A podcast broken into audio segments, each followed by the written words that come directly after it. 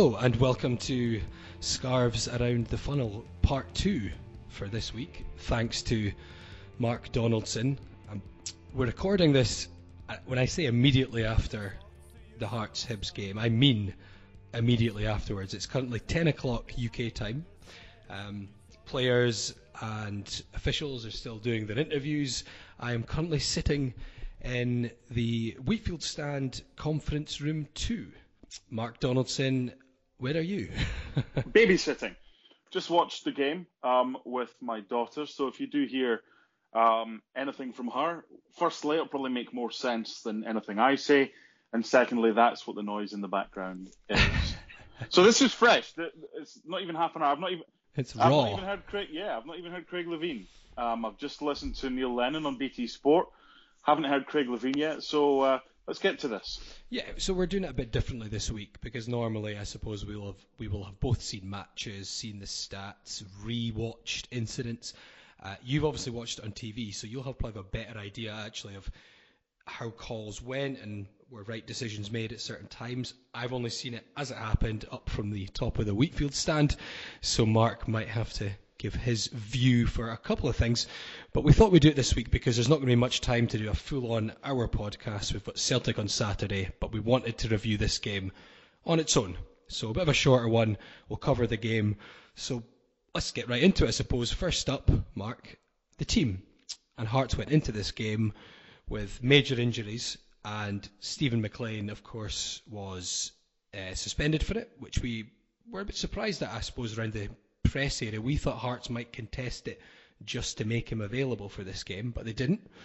Um, and this was a really interesting pre-match press area. I'm sure you've been in them when this sort of thing's happened, because suddenly it was nudges, whispers. By the way, Hearts are doing this. By the way, someone's playing here. By the way, and the big thing that was going around the whispers was that a certain Peter Haring would not only be fit for the game, he was a doubt, but he would be wearing the captain's armband and he would be up front. And it's one rumour that transpired to be true. Yeah, it was a surprise to me. Um, I mean, he, he's becoming our uh, our Thomas Flogel, isn't he? um, playing in, in same nationality, Austrian, and playing in in every which position. Um, did it work? Well, it caused them problems. I thought we were better in the second half, but uh, yeah, I wasn't quite sure where, where Morrison was playing because I thought the work rate he put in in the first half was outstanding. Playing wide right, through the middle, playing wide left. Ultimately, the bottom line is it was a nil-nil draw, and whatever we tried did not work because we didn't score. Yeah, it was it was an interesting starting lineup, and I thought Hearts actually began quite well in terms of competing. I thought the opening 10 minutes, I mean, in terms of chances, there was only really a, a half chance Ollie Lee hit a shot which was fairly comfortably saved by Adam Bogdan. But then from, I would say, about 10 minutes, Hibs got a grip of the game, and at half time, I did fear the worst. And this was one man who I think most people knew all about who could change a game in terms of picking out a goal, Stevie Mallan and uh, he threatened a couple of times, and I have to say it was kind of heart and mouth moment at those points. Bottom line is, in the first half, we didn't do enough with more of the ball, and yeah. they did more with less of the ball. And if they'd gone in at halftime ahead, it would have been frustrating, but I don't think you could have argued because I thought we started very well. Uh, I thought the first five, ten minutes, I thought we really took the game to them. Took them a while to find their feet. Yeah. But the bottom line is, throughout the game, and I know we'll discuss the second half in a second, um, Hearts severely lacked quality in the final third, which I totally get because you cannot take out of the Hearts squad and the availability of players like Uche, like Naismith, like McLean. You can't take that out the team and expect to, to keep going. You're, you're down to fifth, fifth choice strikers or what we had, and Haring's not even a striker. So we need to be better. We need to have more quality with the possession that we have because for all that Hearts had a lot of the ball in the game, especially in the second half, Adam Bogdan didn't have much to do at all in the Hibs goal. And I think one part of how we started certainly and played for most of the first half that frustrated me was obviously we were going quite direct, which is fine. We can. I, I have no issue with that. I think we've discussed it before. We know football can be played in many ways. It can be effective in many ways. What frustrated me was it looked like Haring was positioned behind Morrison, and I assumed this was to win flick-ons and possibly play Morrison in behind the Hibs defence. We were firing balls up, but most of them were going towards Callum Morrison, who had absolutely no chance against the likes of Darren McGregor and Efe Ambrose. So uh, if if the idea was to play direct and use Haring's aerial ability, I, I didn't feel it it was quite executed in the way that maybe Craig Levein would have hoped. No, but it's it's hard. You're you're you're dealing with a winger and a, a centre back. Listen, he's not even a midfielder, Haring. He's he's excelled in that position this season for Hearts. He's he's he's been a revelation as a, a holding midfielder. Um, but you're playing a you're asking a winger and a centre back come defensive midfielder to be your two strikers because you don't have any other options. You could have played Wighton. You could have appealed the Stephen McLean thing, but he, he was going to miss one of them because he wasn't getting away with it. Um, and uh, looking for a fresher Stephen McLean against Celtic was obviously what Craig Levein chose. So that that's the decision that, that, that he said. So we have to abide by that. Um, could Wighton have started? What what I would say, I, I can see why he likes Sean Clare because uh, mm-hmm, I like him yeah. as well. I, this is a kid with a lot of talent, but this is also a kid that, that took at least half an hour.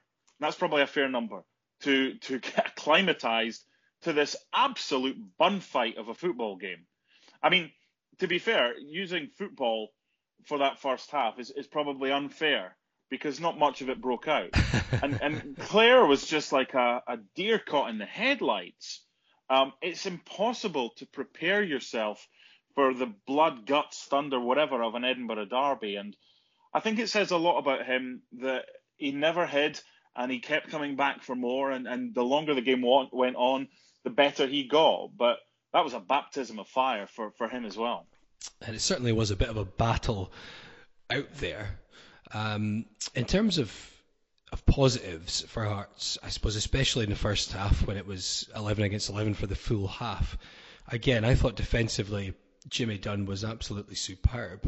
Uh, he's been a terrific acquisition, and, and, not just the first half, but throughout the game. But absolutely strolled at any balls over the top he was winning. He was reading things so well, and the likes of Michael Smith. And I thought Ben Garuccio looked very composed. And we've we've said a few times that we were, I suppose, banging the drum for Garuccio to to come in. And as much as Mitchell's a very talented player, I think it's very clear, especially from looking at tonight, that Ben Garuccio is the better left back.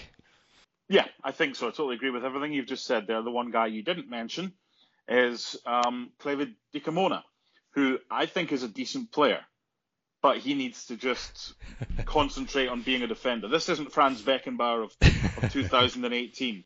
The overhead kick came close, uh, came more off his shin than his boot. That would have been amazing. But there was once where, and Jimmy Dunne actually had a go at him, which I really yes. like Jimmy Dunne. Yeah. This, this is a kid that's got a big future ahead of him, Jimmy Dunne, um, because he he's a, he's taken on the leadership role um, after Christophe and, and John Souttar got hurt.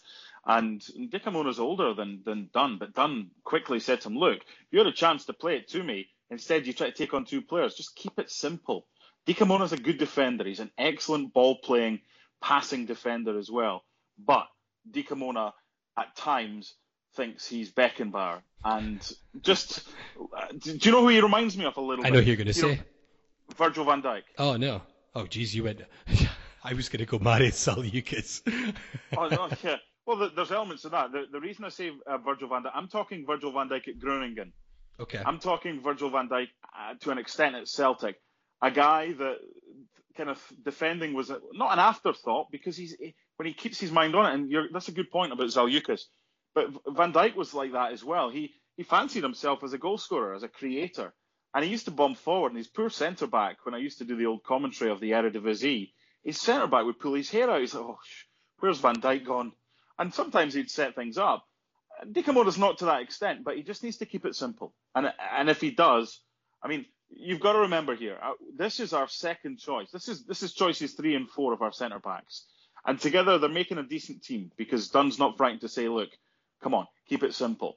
Uh, for Dikamona, yeah, if we can get the odd goal or two, but hopefully not at the extent of the, the, the, the kind of daft things that, that, he tries from time to time. But I, I think you're right to point out the defence, and we did look solid because their chances were were from from distance. Um, it should have been drummed into Bozanic that don't give free kicks away um, within 30 yards because Mallan's got a wonderful yes, um, does, ability yeah. from from distance. But I, am just I'm frustrated. We didn't deserve to win.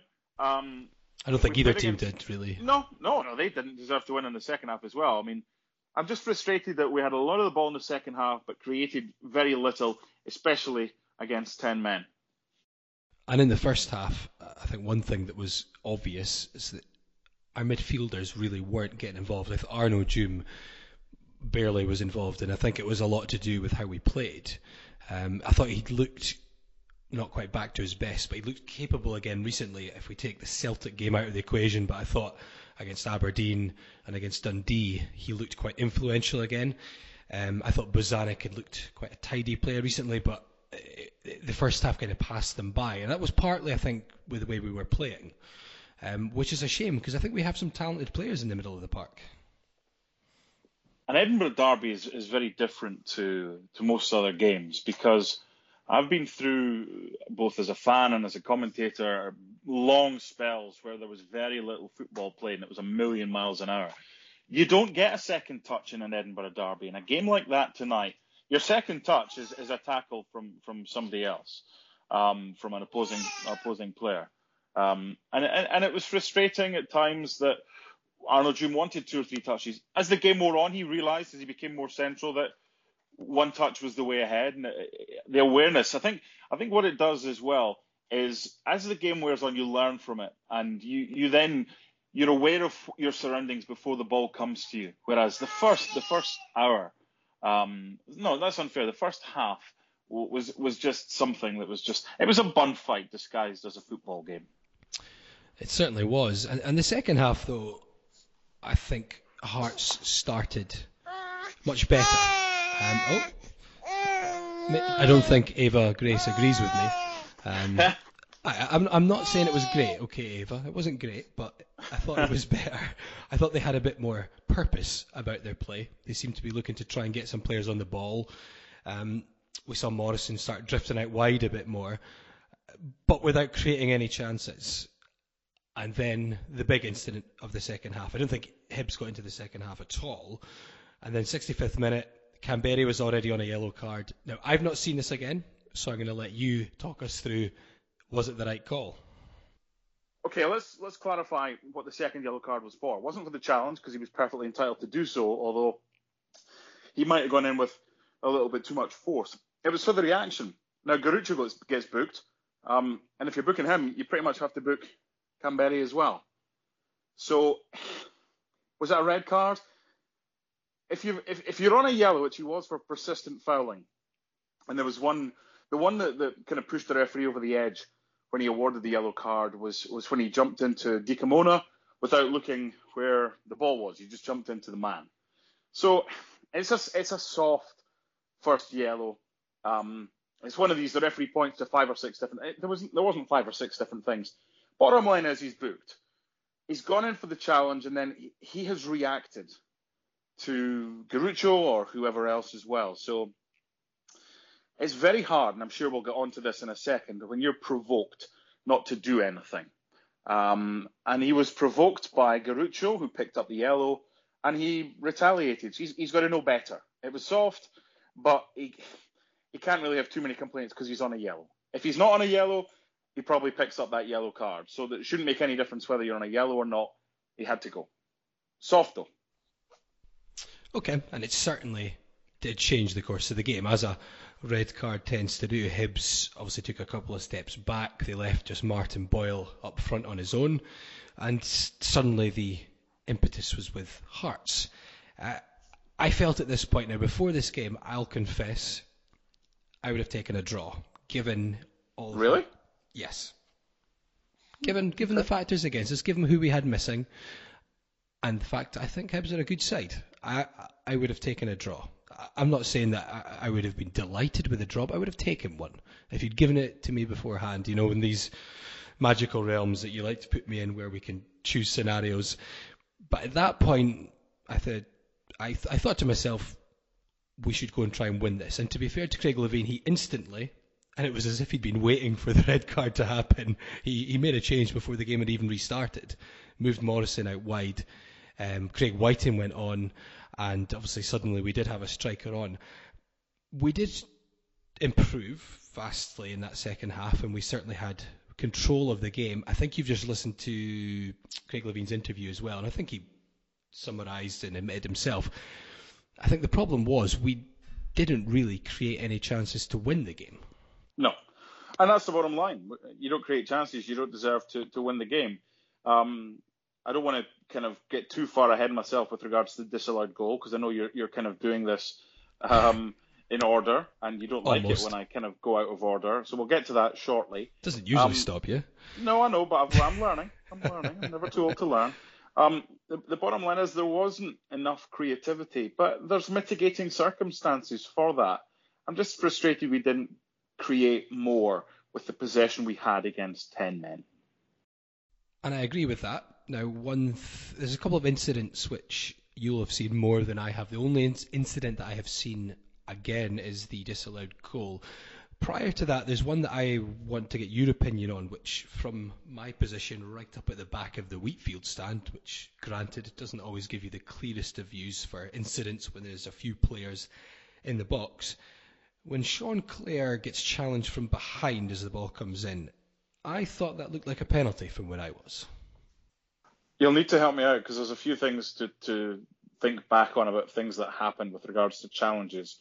Um, anything that would have been given as a penalty in that game would have been considered soft, whether it was Jimmy Dunne who stayed on his feet when he could have gone down in the early stages. Um, yeah, I mean the the, the Sean Clare one I, I, again, it didn't have me up off the sofa going, "That's referee, that's a penalty." I, I can understand. I mean, if you're going by the letter of the, the Willie Collum laws, um, that soft equals penalty, then yeah, maybe. Um, but I mean, even Christophe Berra, who was part of the BT Sport coverage, admitted as a centre back that he probably wouldn't have got the, or he wouldn't have wanted to be penalised for the the Jimmy Dunne incident um, in the first half, and and the Sean Clare one as well. You've seen them given, yes. Was it? Probably not. Um, and by the way, the the, the Bartley one, um, the challenge that earned him a yellow card. It was interesting because the BT pundits were were they were talking about the potential that that might have been even more than a yellow card. Um, was it excessive um, recklessness? I mean, it was a it, it, was dangerous. It was a studs up. Um, it's one of these. If the player's leg is is is flat on the ground, or is he, is he standing up? Does he get a, a broken leg? I thought a yellow was was probably right. It was it was it was one of those. If there was a, a an intermediate card between a yellow and a red, it was probably that. Orange. And there isn't. Yeah, the, and there isn't. So you know what? I mean, yellow card. I, I I'm not a big fan of Andrew Dallas. Um, obviously, I'm over here and I only see him on on television. He, he reminds me of a, a kind of younger Willie Collum, and that the common sense doesn't really apply very much, and it's all by the letter of the law. There has to be an element of common sense as well. And I, I'm not just saying that because I, I thought he was pretty poor for both sides. Neil Lennon was not happy, um, but when is he ever about the referee? Um, it's funny he said all the free kicks we were given were miles from goal. Mm, Stevie Mallan hit the bar with one, so it's that's the kind of selective commenting again from um, from Mr. Lennon. But uh, the Clare one, not for me. The Marvin Bartley yellow, probably correct. And, and, and in all fairness, he's probably got the big decisions right. Hibs will argue it shouldn't have been a red card, but it's just the little things as well, and that the the goalkeeper to move the ball a yard back because it's taken from the wrong place. That's a nonsense. We're not here to to see him. Um, we weren't here to see his father when he refereed. We're here to see some football. But you know what? We got no football. Very, very little. Poor game. It certainly was, but a couple of incidents right at the end almost gave Hearts uh, victory, and it was Clevid Dikamona who was involved in them. He hit the post as the ball fell to him after one Bogdan flap. I felt he possibly could have laid it off to a yes, teammate. To Jim. To Jim, yeah, Arnold, I think it was Arnold, hanging Jim. Arnaud Djoum wanted it, yeah. And if he didn't lay it off, he actually, I think, I mean, Ally McCoist said it in commentary as well. I think he maybe could have taken it first time on the left foot uh, on a kind of swivel. Jimmy said that exact same thing yeah. during commentary. He said he thought he should have hit it first time. Yeah, it's awareness, Laurie. It's awareness of a. We spoke earlier about Dikamona, and uh, I've got no problem with him in the opposition box because he's a menace and he'll score goals for Hearts. But the awareness of him compared to the awareness uh, and instinct of a striker, I think, is is, is very different. I, I think a striker or an attacking midfielder would have maybe known what to do, might have laid it off, might have taken it first time. Uh, that that's fine. I mean, ultimately it didn't go in the back of the net, and I'm sure you you want to talk about the second incident, which was the uh, the Dikamona goal, which was chalked off for offside. Yes. So again, it was a Bogdan flap at the the heart of it. I think it's possibly. Wighton who nods it back in. You can tell I've not seen them again. I, I recall it now. It was Wighton who nods it over, and it's flicked into the back of the net despite the despairing attempts from the Hibs defence at the time, I knew it was given as offside before it hit the net because I could see the flag. It's on the my my side, the Wheatfield side flag. Obviously, at the time, I couldn't tell if it was right or not. Having seen it again, it's the right call. Haring doesn't touch the ball, but he's in there. He's going towards it. He's challenging Hibs defenders, and he's certainly offside. I think twice at least. Three um, times. Three times. So I have no problem with the offside nope. decision, despite the fact Haring didn't touch it. And it's frustrating as well because it might have ended up in the back of the net if Haring wasn't there, but he is interfering with play. Yeah. And it, it is a good call. Remember, we've seen some ridiculous decisions at that end of the pitch. Remember, I think it was Ollie Shaw. Yes, it uh, was. had yes. the ball over over the line and, and it wasn't given.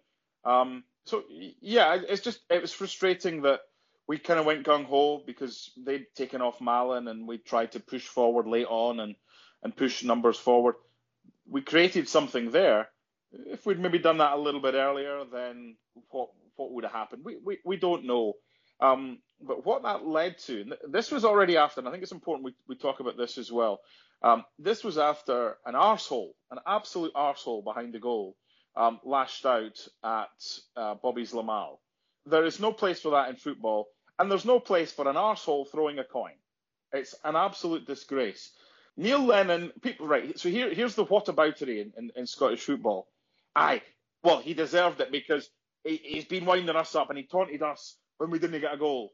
No, that's not how life works. Okay, first of all, I'm not the biggest Neil Lennon fan. As a person, in a one-to-one basis, I really like him. I've spent a lot of time with him, and I like him as a person. But he is a hothead, and what he did was ill-advised. The goal was chalked off for Dikamona he turned around, he goaded the Hearts fans, intensely goaded the Hearts fans. And the Hearts fan, I say fan, the idiot, the absolute idiot, someone's thought, oh, it'd be a good idea, I'll throw a coin. I mean, come on. What walk of life is that acceptable? None. So for you to say, ah, but he goaded us, as Neil Lennon pointed out prior to that incident in his post-match interview, he was getting plenty of stick plenty of stick from Hearts fans. Now he said some of it was was a bit nasty, but he's he's used to that. That verb is like sticks and stones will break my bones, blah blah blah. To to do what that idiot has done, we're now talking about that. The front, I guarantee you, the picture on every back page. There was nothing to talk about with regards to the football. It'll be Neil Lennon on the ground, and some of them will go with Bobby Zlamal on the ground as well. Now, as Neil Lennon quite rightly pointed out after the game as well, it's not Hearts' fault. What more can you do? How can you stop someone going into their pocket, taking out a one pound coin, and launching it at someone? You cannot stop that because he was asked what should be done. He said, "Look, it's not Hearts' fault here." And you saw what, what Craig Levein straight. He was straight over there as well. Come on, people, just common sense. You wouldn't do that in the street if someone was annoying you. You wouldn't get a coin out and throw it at them. It doesn't matter.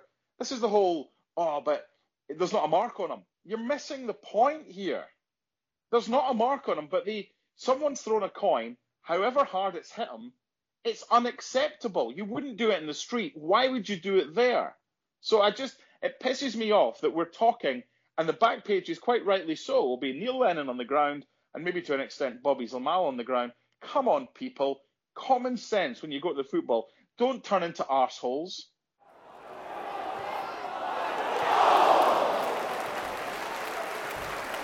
What do we take from this? Because I have to say, I, I wasn't quite sure how to feel at full time after that game. I know what you mean. There, there wasn't a lot of football. Hearts are still top of the table.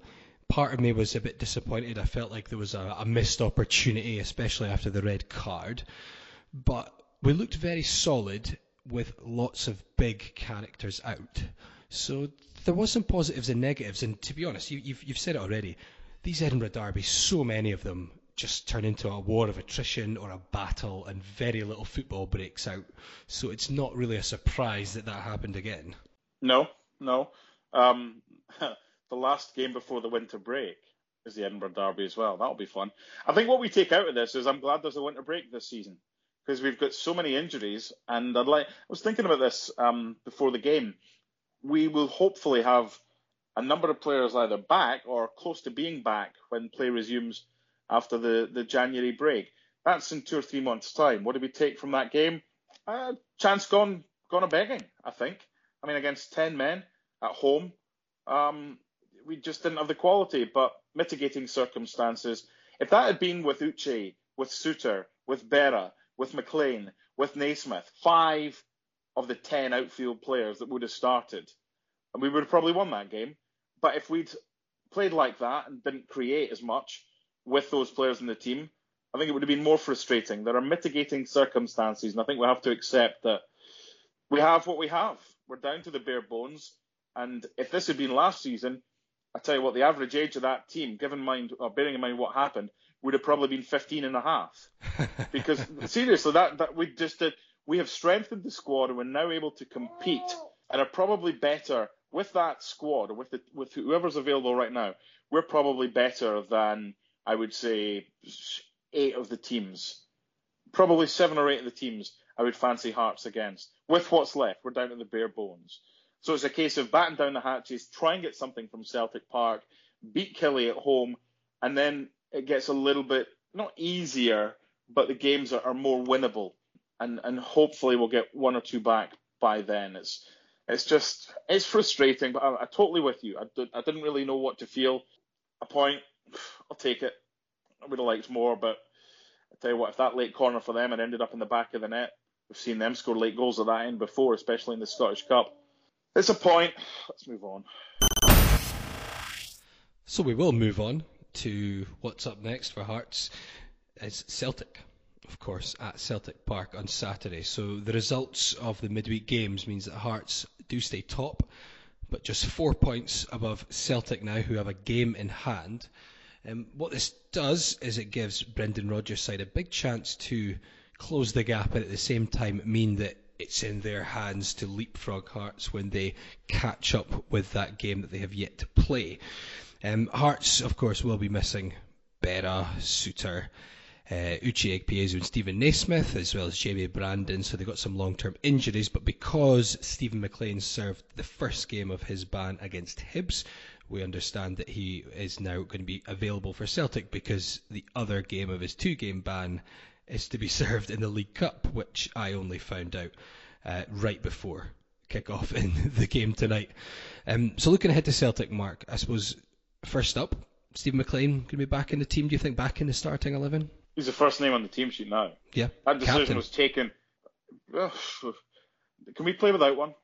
I don't want to lose him for the next month. I liked. I did. I did like a tweet that I saw that basically said, um, "Oh, I see what Levein's doing here. Play someone who's already injured as captain, then he can't get injured again. So you've you've covered your back.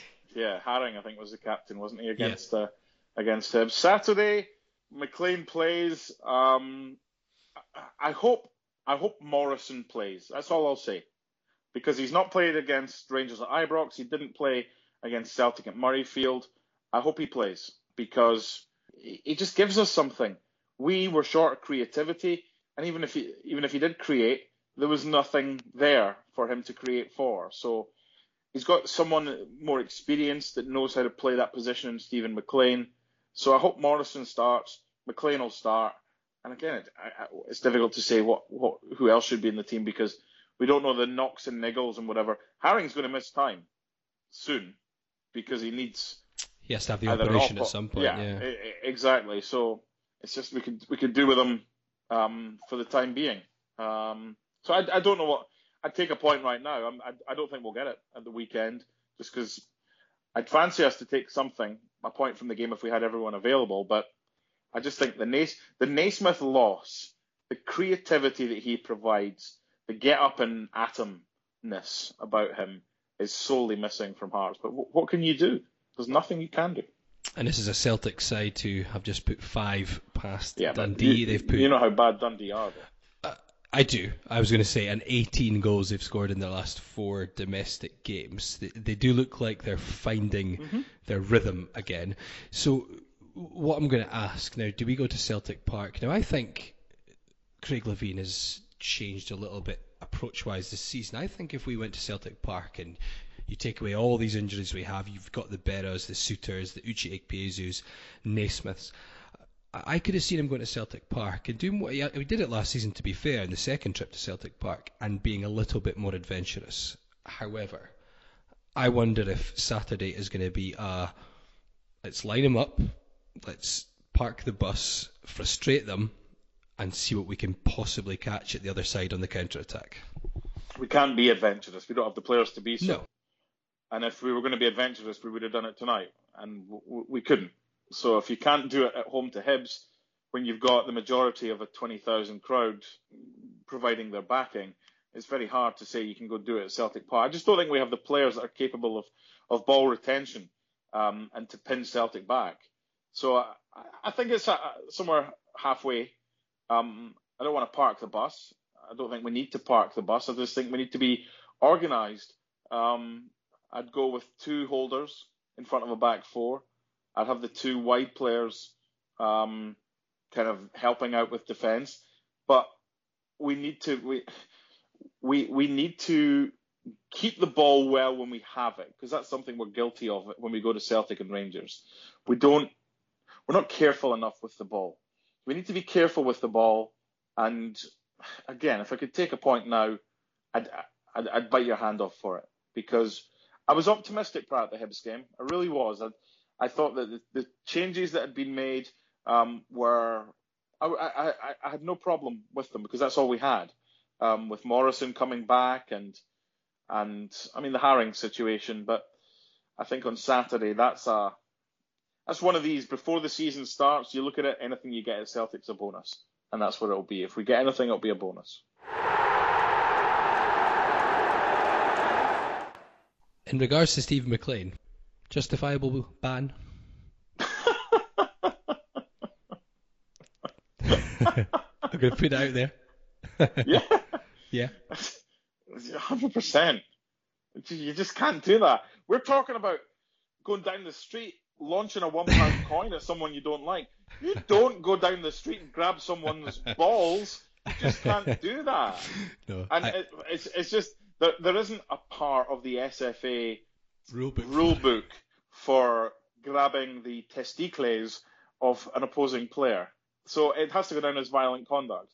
Just don't do it. And as as as Craig Levein said, we knew we had no chance of winning this, so we had to decide: does he play against Hibs or does he play against yeah. Celtic?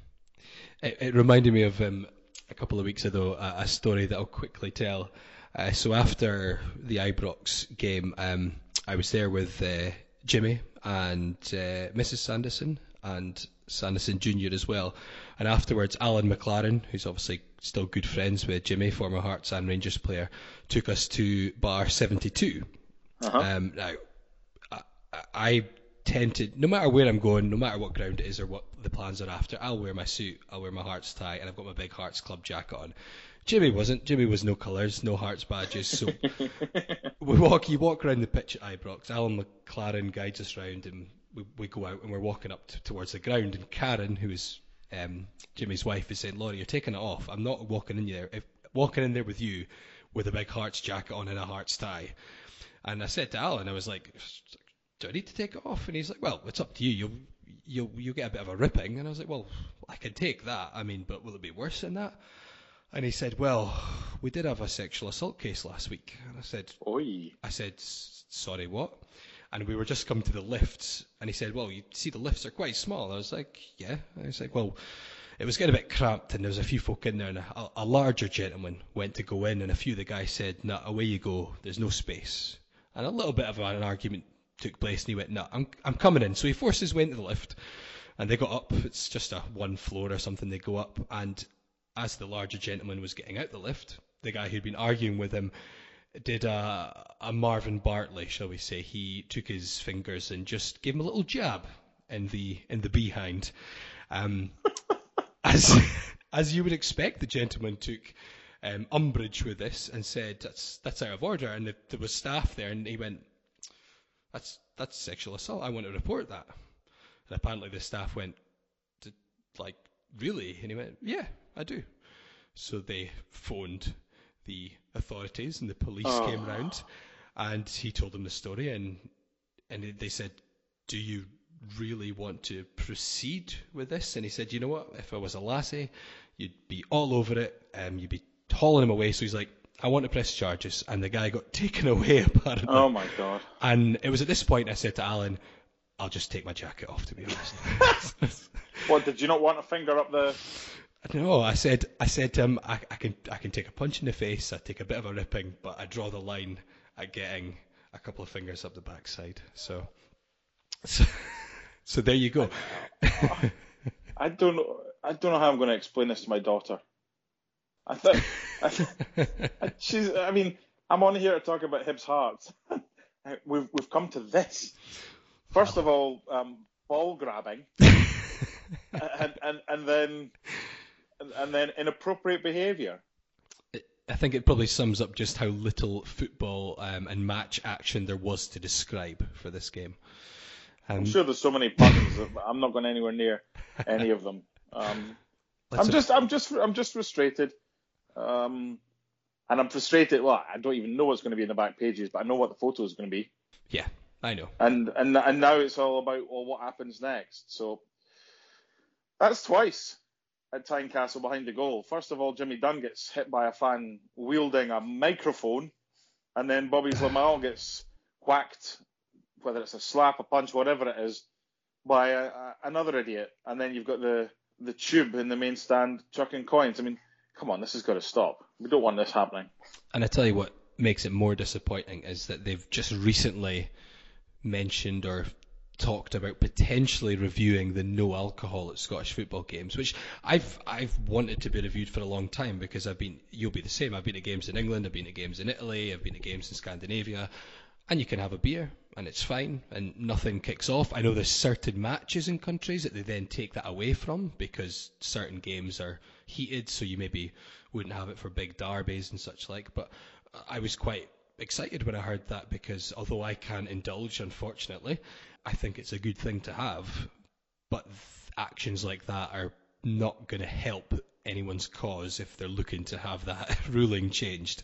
No, let's just keep it the way it is. We can't be trusted. And I'm talking the minority, the 0.05% who spoil it for everybody else. But if if this is what happens when people can't drink alcohol at the football, let's not give them alcohol because who knows what they're capable of. We've taken away the fences and everything and the cages, and we're now asking fans to behave at the football. Um, it's not much to ask, is it? it isn't, but clearly the minority spoil it for the majority, and I wouldn't be, I wouldn't be introducing the uh, the implementation of alcohol uh, into Scottish football. I'd love to, there's always the the idiots that would spoil it for everyone else. So it's one of these. Why take the chance? If you want a drink, have it before the game.